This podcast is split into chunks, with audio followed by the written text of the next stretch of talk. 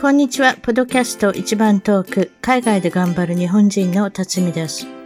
海外在住者の生の声、素敵な世界の方々とのインタビュー番組。たまに英語でもおしゃべりをしています。早いものでアメリカはロサンゼルスに来て29年が経ちました。番組のウェブサイトは一番トーク .com 一番トーク .com ゲスト情報や海外お役立ち情報をゲットしてくださいね。番組からのお願いです。iTunes ポドキャストのアプリから一番トークの批評、レビューから5つ星をいただけたら嬉しいです。星が増えるとランキングが上がり、もっとたくさんの方々に聞いていただけるので、ぜひ私の小さな番組を応援してください。それでは今回のポッドキャスト、一番トーク、海外で頑張る日本人トークの方は、アメリカに28年、えー、ニュージャージーのリッチウッドより来ていただいたウォード高子さんです。こんにちは。こんにちは。ワード、ウォード。え、ウォードです。ウォードでいいんですか？うん。WARE でね、あの、なんていうのかな。ローマ字じゃないんですよね。微妙にね。なので、とっても短いのによくね、勘違いされます。WORD がワードじゃないですか。言葉のね。だから WA の方なので、ウォードです。はい、お願いします。はい。何でもいいですけれども、そんな感じですか。まあ、あの、ワードっていうのは非常に、あの、ポピュラーな、あの、名字ですね。ワードってよく聞きますね。でもね。行かないですか？私だけでしょうか？ひょっとしたら私の好きな野球チームのエンジェルスにワード君っていうのが一人いますので、なるほどね。そのことを考えてるのかもしれない。タイラーワードっていうのがいますので、すいません。いえいえいえそれ以外にもいろいろワードがいるように私は思ってるんですけど、わかりました。ニュージャージーのリッジウッド。これは大体どの辺でしょう、はい、そしたらニューヨークのマンハッタンから説明しましょうか？うん、マンハッタンのね、ミッドタウンから30分ぐらいです。いわゆるね、北部ですね。あの、 upstate New York ってよくニューヨークって言われるとニューヨークシティの方を思われるんですけど、ニューヨーク州ってすっごい大きいんですよ。なのでニューヨーク州と。だってカナダのボーダー、あの国境までいるわけでしょ？そうです。なので、ニュージャージーとニューヨーク州の本当の境の北部です。ニュージャージーでも。いわゆる、いわゆる地図で言うと下の方ね。上、上、上。あ、だからニュージャージーの上。の方です。あ、ニュージャージーの上ね。ごめん。私はニューヨーク州から考えます。ニューヨーク州の終わり。そしてニュージャージーが始まるっていうことで、えー、っと、日本のマーケットもあったりして、そこにはあれですね、いわゆるニューヨークのベッドタウンになってるっていう感じですね。そうですね。あの、うちのね、だからリッチュードっていう街はですね、いわゆる駐在の方がね、100人、何百人いたんですよ、昔は。今はほら、昔は、はい、うん、昔はね。だからニュージャージーの日本人会っていうの多分この、えっ、ー、と、ここら辺の地区ではね、2つぐらいしかもう、そのニュージャージー、日本人会がある街っていうのはないんですそのうちの一つです。いわゆるね、マンハッタン島の真横です。なんで減ったんですか？あ、ほら。日本人の人口が。やっぱり。ビザが出なくなったでしょ。いわゆるその駐在の方っていうのが、なんだろう、今までいわゆるグリーンカードっていうのがポンポン出た時があったんですって。で、その時はもう、うん、とアメリカにね、あの、駐在するときに。で、もう今ほら、アメリカなんか厳しくなったって、わかんない。雇用がありません、わかりませんけど、あんまり長くいられなくなったんですよね。特に日本人の駐在員の方が。ああ、ということは、そういえば昔は何年もいてはりますよね。一人だってほら、同じ人が。そうそう。昔はね、海外って、海外組って、あれですよ。いわゆる何、あの平たく言うと勝ち組って言うんですか？あの、海外に行ってくると、その海外の手当と、わかんないですよ。日本の手当も出るので、なんか私の聞くとこの巷の昔になりますかもしれないですけど、一件立つとかっていうかと、聞いたことありますよ、お家が。でも今はやっぱり多分、うんと会社の。一件分？一件分。一件、一件分お金出してくれるの？一件分ぐらい、要するにこちらに海外に行って海外で出るじゃないですか。で、プラス日本にいるの、まあ負担ですよね、ストレスですよね。まあ、確かに。うん、確かに。海外、この海外派遣っていうんです海外駐在員をしたら、ものすごくベネフィットがあるっていうふうに思われがちですけれども、今はそうでないってことなんですかね。今はそうじゃないですね。だって、下手するとあれですよ。ね、えー、ね、多分1年とかっていう方もいらっしゃいますよ。あ、そう。わかりました。えっ、ー、と、ちょっとわかりませんでしたけれども、この町は、リッジウッドっていうの町は何で有名でしょう？えっ、ー、とですね、今ね、ちょっとね、見てたんですけどね、リッチウッドって言われたからベッドタウンなんですが、うん、あの、ベストセラーミステリー作家っていうハーラン・コーベンさんという方がいるんですよ。でね、うん、私今ちらっと見たらね、日本でもね、えっ、ー、とね、映画もいくつもできできていて、日本の翻訳でなんか3本ぐらい映画出てますね。ミステリー作家の方です。その人は、同じ町で私の子供と、子供4人いるのかな？被ってまして、いわゆるハイスクール、 Back to School なんてに会ったことあります。そうですか？映画で言うと、どう、なんていう題名になります？私映画好きなので見たかな？あ、見たことあ、み、えっとね、なんだっけな？あーあとね、英語で言うと、Tell No One と No Second Chance と The Five って書いてありますね。日本語だと、なんだっけ、唇を閉ざせ、No Second Chance。そう、聞いたことないな。あまり知らんな。ねえ、だからでも出てて映画もたくさんありますからね。うんですね。うんでもなんかね、いわゆるね、三つなんだっけあれでしたっけ？あ、なんだっけ？江戸川、なんだっけ？あら、なんとかポー、その三つの江戸川乱歩？賞そうそう、うんつの賞を取った方なんですって。そういうミステリー関係の。なほるほど。わかりました。ということで、ま、ま、ま、ま、ま、だ、だいたいそれぐらいのもんで、あとは別にということで。私はニュージャージーといえば、ニューヨークメッツっていうのはニュージャージー側にあるんでしょ？ちゃうんですか？あれ、ニューヨークメッツって言いますけど。えー知らないですか、ねごめん、そうかな？すごい。ちょっと待って、私ね、野球とね、もう一つなんだっけ、アイスホッキーのチーム？ジャイアン？ニューヨークジャイアントますよ。ニューヨークジェッツとかも。あれもニューヨークって言うけど、実はニュージャージーにあるって聞いてるんですけど、ちゃうんですか？ごめんなさい、私、もう一つ、二つ、あの定かではありません。でも、ニューヨーク、わかりました。スポーツを無視して生きてるっていう。無視してるっていうかね、もうね、子供の、あれですよ、子供の話に飛んじゃうと、うちの子供がね、あの、なんだっけな、トラックとフェンシングとかだったんですよ。だから、そっちに行ってますけど、やっぱりね、野球自分の子供がやらないと、別にトラック運転するわけじゃないですね。いや、違います。走るト方です。ラックっていうのは陸上です。あ、そうそうそうそう、陸上、陸上日本の。方トラックって言うたら、うまたトラック何のこっちゃですよね。ごめんなさいね。はいはい。。いえ、何でもいいですよ。スポーツそっちの方ですか。うんわ、かりました。えーっと、今までに住んだことのああるところっていうことですけれども、もちろんアメリカなんですけれども、何か、えーっと、海外に住まわれてとか、留学されて、そこで気づいた国民性文化の違い、何か気づかれましたか？そうですね。こちらに住んででも28年なんですけれども、私、海外がね、実はアメリカじゃないんですよ。一番初めがね。うん。イギリスなので、そちらに行った時の方のカルチャーショックの方が実は多かったですね。いわゆるね、あの、ほら、勝手にね、変なね話、勝手にほら、海外、海外、特にヨーロッパだから、いわゆる白人さんの街、街ってことないな。私の中ではですね、ちょっとあれですけど、ピーターパンの国と思ってたところだったので、うん行ったらテムズ川は真っ黒だし、なんか街にはなんかこう、被ってる人っていうんですか？その、そっち、イスラム系の人とか、もうすごいいろんな人がいて、私うん本当にロンドンにいるのかしらって思った覚えがあります。あ、ロンドンってそうですよね。で、あいわゆるげくの果てに人種のるつぼみたいなそうそうそう感じですよね。で、あげくの果てに、私ね、普通ほら、チャイニーズって聞かれるでしょ？それがなぜか、大体ね、アメリカでもね。そうそうんマレーシアンって聞かれたんですよ、私。なんでと思ったんだけ？ど。ちょっとあれですか、朝黒いとかそうなんですか？かな？わかんないけど。そう言われて、で、へえと思って、マレーシアって珍しいですね、でも出てくるの。そう、でももう一回、えもう一回言ってってって言ったら、Are you from Malaysia? やっぱりマレーシアって聞かれてるんだって言ったのがあって、おそういう思いがあります。うん。あとねひょっとし、たらマレーシアの人ってイスラムの人が多いから来るんじゃないですか？そのコミュニティに。ちょっとわかんないですけど、マレーシアって珍しい。大体中国人ですかって、次韓国人ですかって、やっと日本人ですかって言われますようんうんね。うんうんうん。ですね。そんな感じですかね。あとは何ですか？バルセロナにいた時のお話ですか？これは。あ、でじゃあ、それは、あでも、今はイギリスでしょ？初めがイギリス？うん。バルセロナはね、うちのあれですよ。もう今は主人ですけど、当時今、は主人ですけど、はい、はい。今ね、当時ほら、これあの21歳の時のお話ね。ちょっと教えてください。どうやって知り合ったんでしょう？19。歳の時のはイギリスで、で、知り合ったの30、多分30だと思うんですよ。ちょっと定かでない。えっ、と、1972年ですか？バルセロナに行って。うんそこで、あの、私、いわゆる OL だったんですよ。銀座の広告代理店の OL だったんですが、うちのうん知り合ってね、知り合ったのはいくつだろうな。えっ、と、どうもうやって知りまずそこから行きましょう。ちょっと。そこから行っちゃってもいいですか、長いでよ夫ですすよ。はい本一冊ぐらいできちゃう。長い。いや、それはちょっとやめてもらいたい。あのね、社会人まあまあ、短くかいつまんでどうやって知り合ったのか、まず、どこの、まずどこの国の人、アメリカ人の人？アメリカのかニューヨーカーです。彼は。わかります。でどこで知り合ったんですか？知り合ったのは都内です。東京です。東京？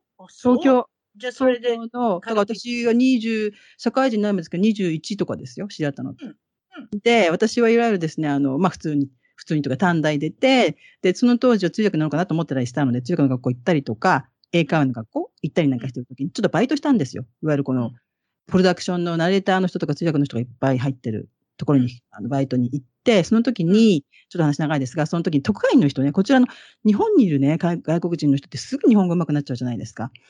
だからせっかく私は英語ができるのに、あの、コーディネーターだったんですが、皆さん日本語ができちゃって、全然使わなくって、でもある日、オランダの特派員記者の人かな。あの、私、旧姓中山って言うんですか中山ちゃん英語喋れるんだって言われて、喋れるけど、あんたたちが日本語喋っちゃうから使わないって言ったら、お、ちょうどいいやつがいるよ。ニューヨークから来たばっかり。日本語喋れないから。会う？って言われて紹介したのが主人です。で、あそういうこと。うん。うんだからいわゆる一応英語の先生と生徒うちょっと怖い響きだけど、あの、ん。よくあるパターンですよ。そうそう。でもこうほら、あの、何、教えるっていうよりもいろいろ話を始めたっていう。話し相手ですよ。要するに学校、まあそろそろ終わっちゃうし、だけど話す相手がいない。うん。っていうんで知り合ったのが主人です。だけど、いわゆるあの、ビザなしで来てたので、3ヶ月後に帰りましたね。うん。うんで、帰って、その後一回遊びに行った後に8年間まるでブランク。私住所なくす。向こうも音信不通。で、その後に、あの、再会したのがバルセロナって。こいや、再開ってどうやって再開したんですか？今どう、いろんな。だからね、ほら、住所なくしちゃったでしょ？で、うん私もほら、それなりにまあ彼とかいたし、彼女もわかんないですけど、うちのその、彼は、うんまあ、旦那、その時の私の男友達は、別にそういう仲が良かっただけなのね。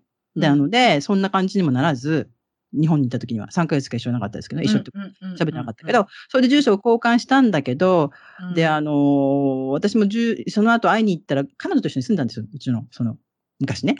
で、あ、まあそうなのねということで、じゃあって言って帰ってきて、でそんな風にならなくって、7、8年したからどうしてるかなと思って、ただ住所、彼の住所はなくしちゃってて、あの、その時に住んでたお母さんの住所、うん、あの、ちょっとクイーンズなんですけど、住んでて、そこに、私何を思ったかの会社のレターヘッドで名刺つけて、がっちり、私はこれこれこういうもんで、これこれこうでってどうですか？って結婚してますか？みたいなの言ったら、その向こうのお母さんが、とてもちゃんとしてる子だわ。って言って連絡取ってくれて、それもそのお母さん引っ越すえそれは手紙でやり取りでしょ？手紙ですよ。。皆さん今昔みたいに、手昔紙。の今みたいに Facebook でチラッと開けたらもうすぐ、ね、ラストネーム入れたらポンって出てくるじゃないですか、うん怖いことに。ないない。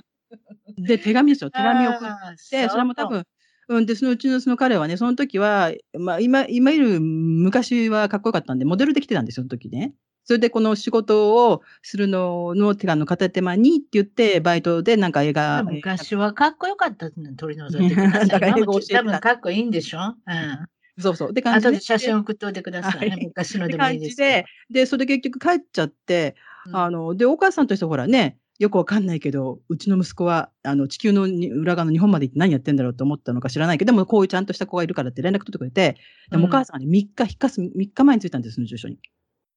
で、お母さんが連絡取ってくれて、で、外国のうちにあれですよ、これも聞かれてませんが、そのお母さんと、そのお母様とうちの母親ね、誕生日一緒なの。うーん。で、その後のことなんですよ。その時 E メールとかないんでしょ？ないですよ。で、ないかあら、じゃあまた、また手紙を会社に電話かかってきたの。会社に。会社に電話かかってきた。国際電話。突然、国際電話。えでもで一応私の突然っていうかうん突然って高子さんもちゃんとやっぱ名刺つけてたから、それにかかってああ、そうそう。だかから、かあの、ひえあちゃんとしてると思ったんじゃない？で、電話かかってきて、もうその時、中山ちゃん国際電話とかって言われて、うん。それで、へえってそうそう。で、会いに行っていいって言ったら、いや、僕さ、いないんだよねって、どこに行くの？バルセロナに行くんだって言うから、ほら、立ち見さんあるじゃん。銀座と同じで、どこのバルセロナ？って私聞いたんですよ。同じ。ね。えどこのバルセロナ？って言ったら、バルセロナって言ったら、どこかのレストランかなと思うんだよ。そう。そうそうスペイン料理の店ね。うん。スペインのバルセロナって、えーってことになって、そして彼はそのバルセロナのホテルの、ホテルを建てに行ってたんですよ、その時。ホテルを何？縦に？建てに行ってたの。あの別に建築家じゃない。縦にって別に建築家じゃないし。さだに。からホテルでオリンピックを建てに行くから、1年以上行ってるので、あー、俺、はいはいはい、はい。うん。で、私ももう30なるかならないかで、一応ほら、一応ってあの、詰まってた？わかります？どうしようかな。何が詰まってるんですか？なんか。その時ね、30前にどうしようかなって言って別に彼いるんだけど、なんかこう、チャラチャラあして。、切羽詰まってたっあ、てこと？そうそう。で、ああ、こなるほど。これからなんか AE、アカウントエグゼクティブになりたいほど広告、失礼ですけど、広告になんか憧れてるわけじゃないしなとか思ったりしてたわけですよ。うんうんうんうんでまあまあ種をまいてたんだから、もうこの際芽を出しましょうよ。あで、後まで咲かせまょしょう。そうで、そしたら来るって言われたんですよ。え来る？って言われて、うんいや、だってね、あの、あの、ウナーティコでね、ペントハウスでね、ベッドルーム3つあるよとか言われて。ベッドルーム。うんそこがうんあれですね。基本ですね、男性は。で、で、あの、弟も来るからさ、みたいな会ったことあったんですよね、そのアメリカ人の弟さんも。うんうん来るって言って、じゃあって言って、その時のボスに、じゃあ私一応辞めますとか言ったら、いやいやって言って、ほら、使い勝手いいわけですよ、もう7年使ってるね、ボスとしてはね。うん添付スタッフ雇うからいいよ、言っておいでよって言って行ったのがきっかけです。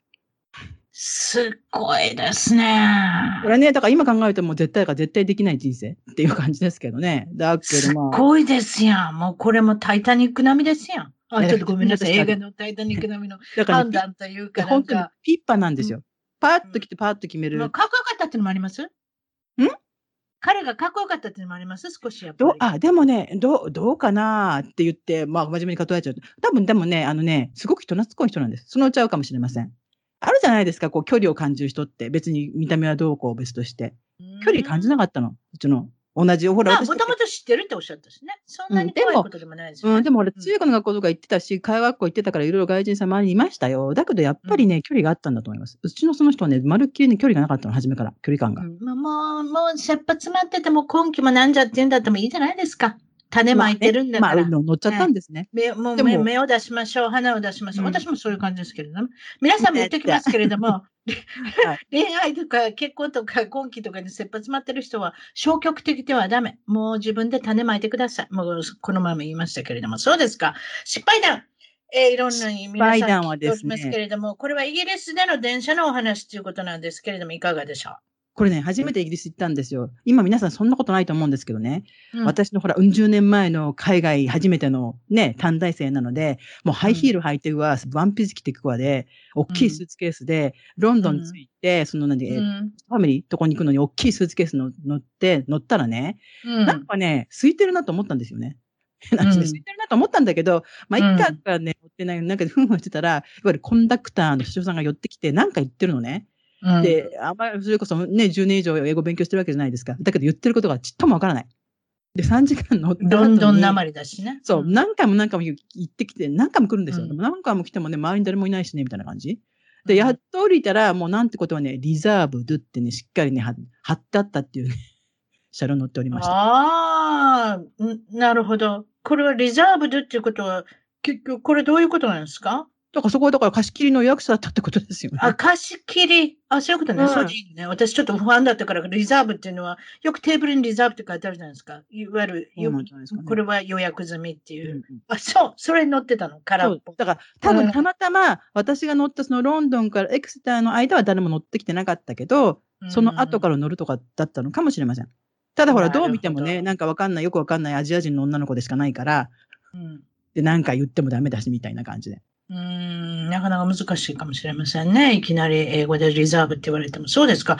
あともう一つお話ししてくれてる、おお話ししていただけるのが、語学スクールの留学だったっていうことですが、その中で随分なんか、欧州、ヨーロッパの王子様がいたりとかなんとかっていうことなんですけれども。そうです、そうです。あ、だからその時、結構あれですね。えはい。その時ですよ。だから、うんとね、えっ、とね、ロンドンからより南西 ?2、3時間、3時間ぐらいの街なんですけれども、そうそう。だから、いわゆるいろんな国の人、ヨーロッパの国の人だけじゃなかったんですよ。だから、わかる中近東の方とか、あと、メキシコとかあっちの方。で、なんか話をしてるでしょ？それで、なんかトイレに行ったけど、トイレットペーパー使わないみたいなこと言ってたから、あ、なんかウォシュレットね、みたいなこと思ったら、いやいや、僕拭いたことがないんだよねってから、え、拭いたことがないって、それはどういうこと？って言ったらお、付きの人が吹くってこと？あ、そうです、そうです、そうだと思います。で、聞いたら、なんかそういう人がなんかそれよくわかんないけど、ちょっと、有名な。細かく教えて。どこの国の人？だからね、ほら、いアフリカっていっぱいあるでしょ、ちっちゃい国が。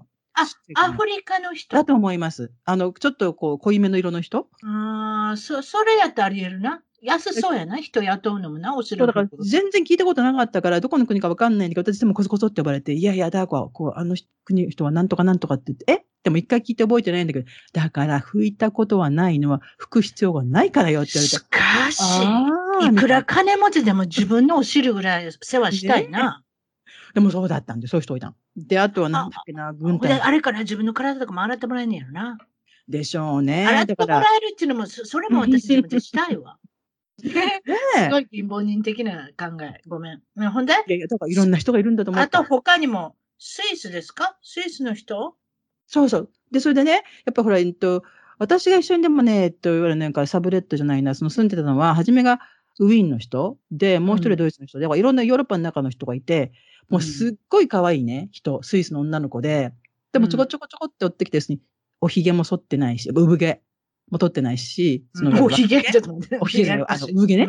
脇脇毛も全然処理しああ、ないし、無駄毛の処理ができてる。そう。で、初めはね、忘れたのかなと思ったの。忘れちゃったんだけど、いや、どう考えても堂々としてるから、うん。で、それもちょこちょこってきたら、その一緒に住んでる、たまたま日本人のそこその子と同じ、あの、シェアしてるお家の子がいて、うんいやいや、だ、あそこの国はそういうことをしないのよって言って、ええー、みたいな。だからね、よく、ででも言いません、辰巳さん。だから、うちの何、あの、何、ママには、ママにはヒゲがあるじゃないけど、ごめんなさい、イタリア人の人と結婚されてる方がいた。私なんかイメージ的には、なんかイタリア人の人も結構そんな感じって、なんでイタリアって簡単なのかな？わかんないけど、そういうのありますよね。気にしないっていうか、そういう、ああ、たまにね、ボーボーしてる、まあ、ほとんどの方は無駄毛を気にする民族だと思いますけれども、うん。別に宗教的なんとかっていうのも自分の考えで何にもされない方ってたまにいますね。昔、あの、ヒッピーっていう言葉が昔、大昔にありましたけれども、多分高子さんだったら、うんうんって言ってるんだと思いますけど、ヒッピー族っていうのはそういう感じじゃなかったですか？確か確か自由に生きる自然のままでみたいな、そういうふうなああのー感じを持っておられる方がいらっしゃるんだと思いますけれども、あとは、あれですか、黄色人種っていうことになりますけれども、もちろうんんアジアの方っていうのは、それに関しても何かあったっていうことで。あ、それはね、あ、でも本当それもイギリスと同じですよね。まだでも、あれですよ、それこそ先ほど出たように、このほら、コックニーなまりの、ロンドンなまりの実はそこ住んでたお父さんで、その人のこともわかんなかったんですけど、いわゆるね、遠足？フィールドトリップがあったんですよ、その学校でね。うんで、バス貸し切って乗って行って、うん。言ってましたよ。横で思いっきり言われてましたね。あ、本当に黄色いんだ、みたいなことをね、言われててね。うんで、私でもね、そこに割ってられなかったんですよね。そういう聞かれてる、あの、友達の横でね。プンスカしてましたけどね。うんだけど、あ本当にこういうこと言うんだなと思ったの。で、戻ってきた後に、やっぱりほら、あれかな英語わからんと思ってんのかな？どういうどことなのうなん、でもね、わざと聞こえるように言ってんのかな？あ、わざと知りたいな。、語学スクールから行ってたってことだから、それは。普通の街のバスじゃないから。だから、その中の子たちだから、お金持ちのし人種ですか？お金持ちのそうあそう種類ですね、そうですね。ただ、私の同じとね、クラスじゃなかった。ですから、多分。うんでしょ？だから本当に言うんだと思って、それを帰ってきて言ったんですよ。だから住んでる、そのランドレイディっていうかお母さんにね。すっごい怒ってましたけどね。校長に言うみたいなこと言って。でも誰が言ったかわかんないのっていう話で、確かに。それで終わっちゃんちゃんとでもそういうことたまに聞きますよね。この番組してて。だから、そういう、まあ、今今のは黄色い人種だなとかっていうのがありますけれども、うん例えば、この目の横のところを吊り上げる人とか聞いたことあります？私たちのあ顔見て。生かされましたよ、私。あ、本当に？運転してて、あのね、フロリダでしたね。フロリダで、レンタカー借りて運転してて、友達と、友達っていうのは、じ日本人の、あの、ルームメイトの女の子と一緒に旅行行ってて、わざわざ、あの、ウィンドウっていうか窓を開けて、あの、いわゆるその、ああの、いわゆる目を吊り上げる、ーうん細く目をするポーズを取られましたから、やっぱりそういうこともあるんだな。まあ、それはかなり前のお話ですけど、今はひょっとしたらないかもですけど、そういうことあるってことですね。うんでもね、あれですよ。やっぱりね、南はうるさいっていうか、あの、厳しいっていうか、今。ああ、やっぱりフロリダ南部だなと思いますよ、その時。うんうんなんかやっぱり西地区にいたり、東地区にいたりすると、うん。そういうことあまり見かけないですけど、南部ではうん。なかなかそういうことがまだまだ、今私話したのはこれ20何年前の話ですからね、まあ30年、30年に近いような話してるわけですから、今は多分少し変わったんだと思いますけれども、それ以外に何か嫌がらせを受けたってことはないですか？嫌がらせはね、ないですけどね、いわゆるね、嫌味は言わないんですよ。全然言わない。ただね、無視っていうかね、み、何？視する、見てないような感じ。めあ、あなた、ど私のことあなたの近くに入ってないよね、みたいなことをやられたりします。なるほど。わかります？だからわ、うんあの、わ悪口言うわけでもないし、嫌味を言うわけじゃないんだけど、うんどう考えてもさ、視界入ってるよね、みたいな人？見て見ないふり、みたいな意地悪はする人はいましたね。もう今はいませんよ。でも特に、ほら、子供が学校に行ってる間はよく会うじゃないですか。毎日のようにいろんな人と。うんうんうんうんだからもう明らか、その何？で、あと、親はね、すごくいいこと言うのね。普通にね。だけど子供同士が、うちの娘がですね、あれですよ。なんかうちね、3人いてね、真ん中でねアジア系っぽい顔してるのね。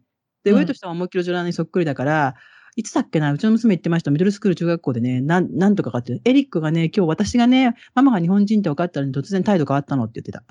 ですよ。ああ、そういうのあるでしょうなんかね、でね、親はすごくなんかやっぱりお金持ちの人なのね、そこは。うんで、いわゆるね、ああ、これでも世代なのかな。私、ほら、スニーカーをね、テニスシューズって言って、それこれ世代ですか？それともなんかお金持ちの人が言うことなのかな？わかんないんだけど、そこのうちもスニーカーとは読まない。で、で、お母さんもお父さんもすごくいい人なんだけど、それを聞いたときに私が、あ、やっぱりうちではきっと違うのよって私つい言っちゃったんですよ。子供は聞いてるじゃないですか、親のこと。うんうんうん。だから、そのボランティアもやってる、自分で主催したりしてるような、すごく偉いっていうか、いいお母さんなんだけど、あ、実はやっぱりお家では違うのはねって思っちゃった瞬間でした。うーん。まあ、差別っていうか、区分けっていうかね。うん区別っていうかね、そういうのあるかもしれませんね。わかりました。えっと、皆さんに受けそうなお話聞いてるんですけど、国内外で受けそうなお話ということですけれども、これは、えっと、空港でのお話ですか？あそうそう。これはね、空港ではね、これも私、やっぱり初めに行った時にいろいろことやってますね。これ、初めじゃない。あ、これ違うわ。バルセロナに行ったって言ったじゃないですか。申し訳ないじゃないですか。あの時にね。ご主人に会いにね、今のね。あ、そうそう、ご主人に会いに行く。まあね、その時。で、うんその時バの、バージン、ほら、バージンエアが多分日本に入ったばっかりの時だったんですよね。それで、で、直接に行けないから、スえーだから、えっ、と、ロンドン経由うん、うんで飛んだ時に、あのね、遅れたのね、飛行機がね。で、私もなんかうちの旦那に何かあったら、あの、弟のロイに言ってって言われたんだけど、真夜中だったし、連絡しないで行っちゃったんですよね。それで、突然なんか遅れちゃったから、ロンドンで一泊することになって、で、着いたのがバルセロナの朝の3時とか4時。うん、で、もうどうしようもないでしょ？だから、その時の私の賢かったか賢くないか分かんないですけど、あの、身体障害症の大きい、とこほらだって荷物を受け取るしかないから、に入って寝ましたね。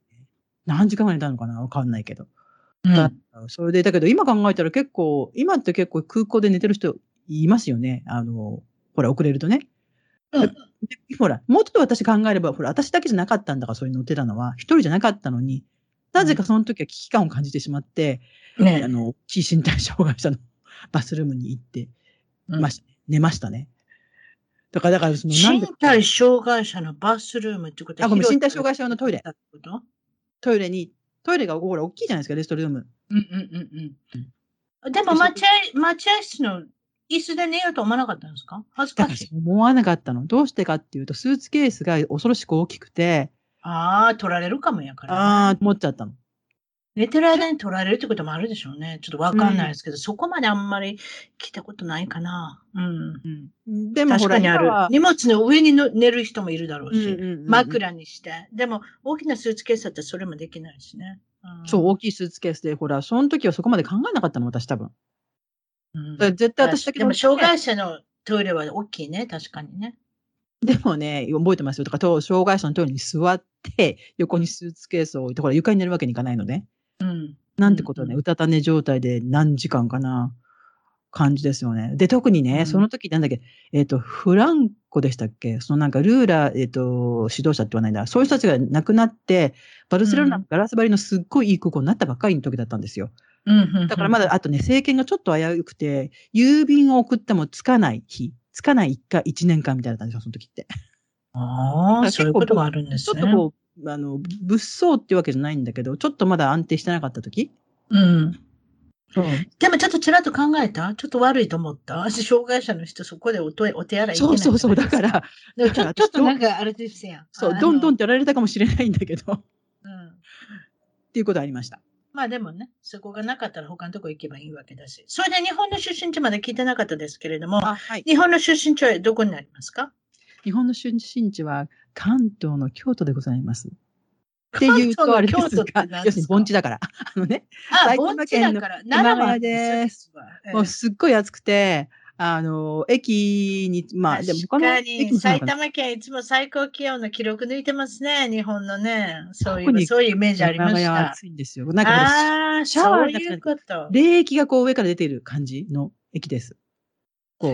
アイス。私行った時、2年前の時、ええー、ここは何だと思ったけど、でも、あれですよ、どうやって暮らしてるんでしょうかねってレポーターさんが言うような街です。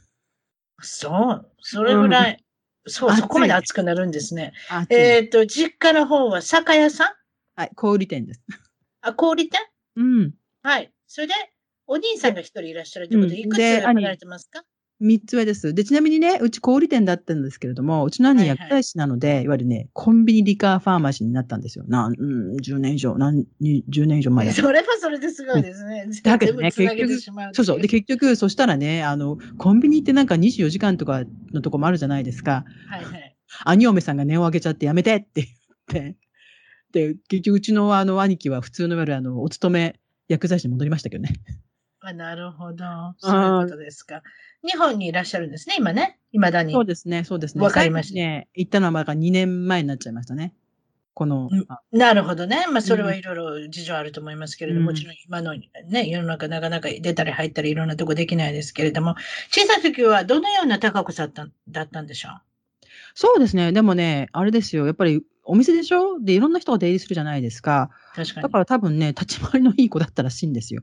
うんうんなのね。だけどね、多分ね、大人にはすごく受けが良くて、うんだったんです多分子供は苦苦手っていうか、おとなしかったみたいなの。え？って自分で後から考えるとそう思うんだけど、う近所のいわゆる、あれです、ガキ大将ではありませんでしたね。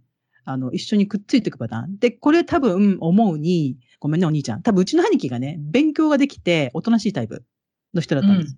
今はもう大人になったから感覚違うけど、だから、うん。ほら、やっぱり上がいると上に従っちゃうでしょ？なんでかな、うん。でだから特にお兄ちゃんがいるとね。あそうそう。で、結局、そうなって、でも、大きくなるにつれて、大きくなるとか成長するにつれて、あれ？ってことになって、あ、違うじゃん、私全然、みたいな。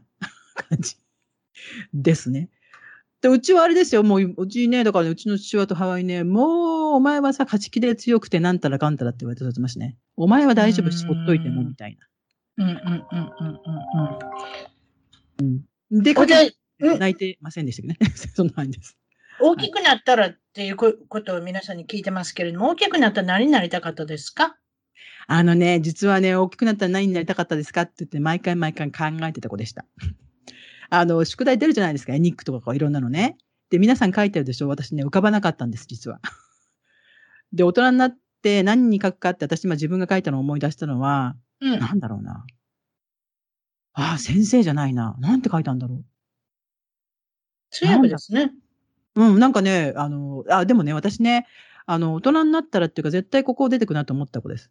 別に、あの、自分の実家に不満があったわけではなく、うん親と何かあったわけではなく、うんだけど私は絶対ここにいないなって思ってた人です。小さい時から。なるほどね。まあうんもちろんお兄さんもいらっしゃるし。ねああですね。おだから言われますよ。はお兄さんっていう、そあ、そうのそうそう。全然プレッシシャーがないじゃないですか、妹さんとしては。なので、どこに行ってもいいんじゃないかなっていうのがあったのかもしれませんけれども。うんえっ、と、小中学校の、まあ、あの、将来の夢としては一応通訳になりたかったっていうこあそうですね。そう。で、それもね、あれですよ。今から言えることですが、当時、あ、辰巳さん、同い年かな？もっとしたかもしれませんが、なんかね、えっ、とね、なんだろう、別に月面中着陸じゃないけど、なんか通訳の人たちがいて、で、その時に、あの、同時通訳の方がね、何かで見た時に英語だったんですよ。うんなので、英語をやろうと思ったの。だから、その同時通訳者の方が、フランス語だったら私フランス語やってたかもねって感じの人です。なるほど。うん。高校時代、大学時代のお話をあの聞いておりますけれども、はい。高校、短大、女子大です。先ほど短大とおっしゃいましたけれども、女子高あ女子大、女子高、女子短大に行かれてっていうことですけれども。今何か考えるとでも不思議ですよ。だって、こっちアメリカでしょ？あーもちろんほら、私立とかありますよね、プライベートスクール。だけど今、普通、共学ですよね。共学っていうか周りを見るとね。だからね、考えると、なんで私は女子校に行ったんだろうと思わないか、あれもないんだけど、うん当時は全然それが普通だと思っていたんですよね。うんただ、うん、今考えると、うーんって思いますが、まあ、それも私の一部なのでね、っていう感じです。日本も女子高とか女子大とか女子、男子だけっていうのがあるのかどうかちょっと私わかんないですけど、あると思います。ありますね、男子校も。あんまりないですね。アメリカにたまにありますけれども。たまに例えばキリスト教系との,、うんあの大学とか高校であるみたいですけれども、本当たまですね。どっちかって言ったら共学が推してるっていうかね。そうですね。うんうん。こんな感じですね。なので、ね、なんか、と女子校、あ、そこからですよ。だから、私、埼玉県でしょ？だから、うん高校から都内、東京ですね。で、やはり、私、うんうん東京にはいっぱいありますもんね。大学とかね。でね、あれですよ、辰巳さん。私、親のすねかじり、丸かじり状態の娘だったんですけど、今考えるとね。ほら、うん通えるわけですよ、別に。まあ、女子校までもちろん通ってましたけど、短大にしたって仕事にしたって、そんな遠いわけじゃないんですよ。ちなみに1時間ちょっとの距離だから。うん。だけど、私、わざとね、あの、都内でも下の方のところの会社っていうか、さっき言ってた初めのバイトの先ね、うん。を探してきて、通えないって、まあ、大騒ぎってこともないんだけど、通えない理由を作って、で、自分でアパートメントとかアパートに暮らしてましたね。22ぐらいから。だけど、考えたら知能犯ですよね。だって、ほら、別に通ってる人いくらでもいましたからね。だからもうで出るつもり満々。で、イギリス行った時にも、これで部屋代、部屋代お父さんお母さん部屋ではは出していただいてましたね、初めのうちはね。それがうん、だけど、それもさななんていうの？んてバイトしてると言えても。うん、で、就職してもね、ほら、就職しても結局ね、そんなすごいお金もらえるわけじゃないじゃないですか。今知りませんよ。うんで、別にね、その二十歳そこそこでも30でも多分仕事的に多分30の人ができるんだろうけど、二十歳22の娘がもらうなんてたかが知れてるじゃないですか。うんそこは、あれですよ、うちの親に泣きついたつもりもないですけどね、うーん、援助してもらいましたね。あの、おおお家賃お願いしますみたいな感じ。もうそでれ、それ、それよく聞くことですよね、皆さんね。うんうんんで、あれですよ、私イギリスに行った時に、これで指名指名したけど、これで私は何回も行くぞって海外何回も行き出したんですよ、そこからね、いろんなとこね。うんだけど、うちのは、これでもうだ、これ自分の夢っていうか、あの何、果たしただろうと思って、うちの親はね、辞めると思ったっていうね、とんでもないには二極性の ことを思ってたのが、後から発覚しましてね。うん。で、ニューヨークに行った時もね、あれですよ、うんドラマみたいに私ね、成成田からね、ポソポソっと電話して、うん、これからニューヨークに行くからって言って、うちの親は何のこっちゃですよ。うちの父親が後ろで、何やってんだとかの聞こえたんだけど、これから行くから、なんとかちゃんと行くからって、うちの親は聞かないと思いますが、本当は一人で行ったんですけどね。でも、同僚の安心させるためにね。あ、そう。でも、なんとかちゃんと行くからって言って、切うんって、帰ってきてから、うん隣の部の女の子に、ねえねえ、ニューヨークに行った時に写真持ってるって言って、うんもらって、その、その何、何分 年後くらいわかんないけど、うちの親に見せて、多分うちの親は今でも私が誰々ちゃんと一緒にいたと思ってると思います。なるほど。まあ、この放送を聞かれることがあるかどうかあわかんないですけどね。だけどね、そうないんだろう。私その時にね、全然どこも悪びれるっていうか、なんか別に当然のごとくのこと。ただ心配かけないためには、行くことをやめるんじゃなくて、心配をかけないのにはどうしていいかなっていう方に頭が。うん、まあ、それはありますね。みんな、ま、みんな、うまいこと言って、海外に出てきたっていう人もよく聞くお話だし、あと、やっぱり親は安心させなきゃいけないので、そうですよね。とんでもない悪い地区にいても、ね、それうん心配かけてもしょうがないじゃないですか。うんうんで、どうにもならないですもんね。どうにもなれない、どれ、なれないし、別に、助けに来てもらっても困るし、うんみたいな、うんそういうのもありますよね。うんいわゆる、まあ、独立心の高い方だったら、何が王でも、あの、自分のやりたいことをやりたいということで、そういうふうなことにならないのかもしれません。うんお母さんとお父さんにだけは心配しておくないっていうことで、嘘も方面。ね。そういうことで。でえー海外に来て、高子さんは何か日本にいる自分と変わる、変わったことありますか？あ、でもね、やっぱりね、自由になったんだと思います。うー。うんつい実はさっきうちの社人と話してたばっかりそのこと。うん。うん、あのうちの親も本当にいい人たちなんだけどね。でもほら、うん遠くにいるからこそ思いやれるや、やることができる？お互いに。わかります、わかります。私ね、3日しか持たないんですよ、実家に帰ると。3日間はすごくね、2人ともす、お互いにすごい優しいの。いが持つかな。でもね、その蘇ってくるんですよ。こうだった、ああだったっていうのが。わかるでしょ？だから、いいとこも見えるけれども、悪いところも見えてきてイライラしてくるわけでしょ？やっぱり。でもそれがあるから皆さん海外に出てしまうっていうのもあったのかもしれませんけれども、うんこれ海外在住者のこと方に言えることなのかもしれませんね。いいところも悪いところもすぐ見えて、3日も持たない。誰とぶつかるんですか？3日です。えっとね、うちのね、母親と、あ、父親ですね。あでもね、どうなんでしょう？うちの父親と母親ね、実はね、92と90なんですよ、今年ね。なんですねす。ごいですよ。すごいでしょ？で、ほら。高子さんも私だって120歳ぐらい生きるんちゃいます？かもですよ。250年。あ、違ったかな。うん 120大丈夫でね、でもね、うんあれですよ。私子供3人いるんですよね。20歳、20代のね、3人いて。ってことはですよ、もはい。う、孫が成人してるんですよ、孫が。確かに。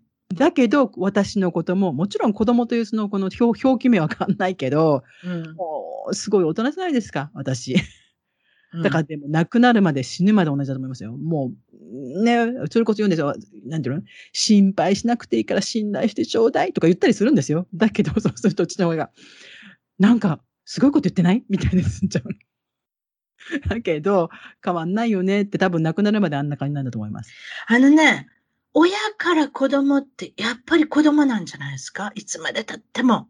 そう、だからそその子が30であろうが50であろうが70であろうが、うん結局話し方も全然変わらないし、全然変わんないね。考え方も変わらないし、うんコントロールしようとするその感じも変わらないし、うんそれだから自分のものっていう、ものっておかしいね、言い方ですけど、自分の子供っていう観念からやっぱり来ちゃうんじゃないですかね。でも、子供は子供でも育っているもんですから、とっても独立心があって、うんそういったものの言い方もするし、考え方もするじゃないですか。はい。うん。それがあれだと思いますね。そうですか。3日も持たない。わかりました。そう。まだ そうで、ご苦労さん。現在の職業聞いてませんでしたけれども、現在の職業何をされてますか？私はですね、まあ、いわゆる大大前提としては妻で主婦なんですけれどもね。でもね、はうち子供ほら20代って言ったでしょ。そうですね、10年前ぐらいから、あはいいわゆるです。私多分日本にいたらずっとお勤めしてた人だと思うんですよ。お勤めしてるかフリーランスになるとかわかんないけど。でも子育てに埋もれたのと、プラス、もうね、うん私ね、一時、一人、い10年前にね、爆発したんです。私はもうこのままでいられないって言ってうちの旦那に。どこが行けないのとか行けないっていうか、じゃあ何やりたいのって聞かれてね。で、子供まだ3人うちにいたので。ということは専業主主婦だったってことですか、うん、ちゃん専業主婦でしたちょっ。と前まではね。うん。で、10年ぐらい前に、要するに私は自分じゃ自分じゃないみたいな感じ？に なってしまっうんわてか。りますよ。でね、別に誰がね、かけたねって、あの、鎖じゃないんですよ。誰にも縛られてないの。人から見たら、うんほら、海外行って、好きなことやらせてもらって、子供いて仕事する必要ないし、なんだけど、だけど、私はね、これでは、なんか私は私のままでいられないって、100年、ほら、100年あるのにどうするみたいな感じ。で、いろいろ資格を取り出して、うんいわゆるですね、あの、医療住んでるとか、あの予防医学、ホリスティックコロチになって、これいっぱいいますうん10個以上ありますから。だから、ヨガインストになって、アロマセラピストになって、っていう感じで、いろんなことやってきて、うん。で、顔ヨガを教えて、ヨガを教えてましたね。なるほどね。でもたまに今たまにアロ10年とおっしアロマのうんワークショ今ップ10年とおっしゃったのちょっとわかる気がします。私も子供が2桁、うんいわゆる10歳以上になったら、まあ、自分で何でもできるじゃないですか。それで、うんあまりもうお母さんとお父さんに構ってほしくないっていう、うんいわゆるその思春期に入ったらそんな感じになってくるので、それじゃ私のこと別にいらないんだなってことになってくるので、お母さんはだんだん、あとやっぱりね、アメリカって何されてますってよく聞かれません？聞かれますね。うん。その時になんかちょっとギリティな、ちょっと罪の罪を感じるっていうか、専業主婦ですって、あの、はあの、自信を持って言う方もいるかもしれませんけれども、やはりこの国って共働きの方が多いですので、ちょっとそこで、あれですよね、あの、うこんなんでいいのかなって思ったりうんもする特にね、うん、特にね、こちらエレメンタリースクール、小学生の時代はね、すごくイベントあるんですよ。本当にイベントがあるの。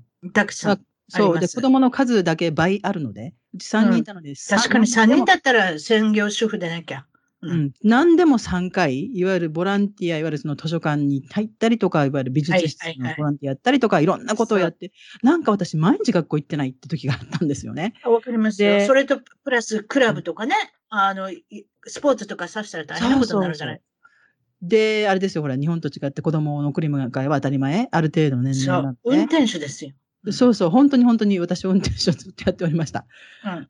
で、そういうことやっていたんですけど、もう私はボロボロになるし、私じゃないみたいになっちゃった時に、でちょうどいい時に子供たちがもうミドルスクールっていうか中学校に入ったりしてね。うん。で、同じ時にちょうどいい感じに、こう、ガラガラって言ったんだよね。ガラガラガラって。ただ突然、いわゆるうちの子たちって補習校って日本語の補習校も行ってたので、土曜日にずっと高校、高等ご苦労様。はいはい。うん。それは体力と、体力勝負ですね。親の体力勝負。だったので、大変ですよ。いろんなところにちょこちょこちょこちょこ、まあ、種まきをあちこちあちこちにして、うん。で、もう一回私、隠し芸で、あの、おことの巡視班だったりするんですよね。だからね、こう、いろんなものをあちこちあちこち巻きまくって、うんで今の私がおります。なるほど。皆さんに最後に将来の夢、展望、抱負なんて聞いてますけれども、高子さんはいかがでしょそうですね。私はこの今までの自分で培ったものを全部活かして、今、あの、プログラムを作ってる最中で、もうそのうちお披露目するんですけどね。ライブをやったりもするんですが、それで、うーん、女性って私と同じ感じの50歳ぐらいから、ほら、幸せなんだけど、だけど、みたいなところ、てんてんてん、これからどうする？う。うん。みんなの持ってるものをちゃんと引き出して、磨いて、うん。いっぱい豊かになって、いろんな意味でね。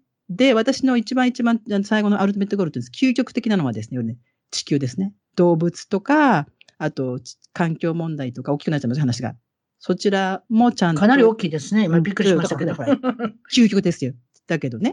そうそう。だから人間を救うっていうのも違うんだな。一緒にね、みんなで元気になりましょうって感じですよね。わかりました。やはり3人のお母さんだから、皆さんにハッピーになってもらいたいっていうね。そうです。うん。そういった気持ちが非常に伝わるって感じなんですけれども、もっと詳しいことを、高子さんの情報は、そしたら、一番トーク .com、一番トーク .com のゲスト情報に行ったら、あの、何かクリックできたり、あの、高子さんとつながりたい方ができるようにしておきますので、そんな感じでいいでしょうか？はい、お願いします。そう、それからね、あれですよ、海外の子育てっていうか、子育てもやってきた辰巳さんもそうですけれども、それは多分、あの、いろいろもし質問があったらお答えできると思います。なるほど。海外の子育てに関して、うんお母さん3人もあのいらっしゃるわけで、もちろん今は巣だったっていうことなんですけれども、うんまあ、子育てのプロプロとしてアドバイスされることもなかなかいいことじゃないかなと思います。今日はどうもお忙しいところありがとうございました。ありがとうございます。いえいえありがとうございました。はい、どうも失礼します。はい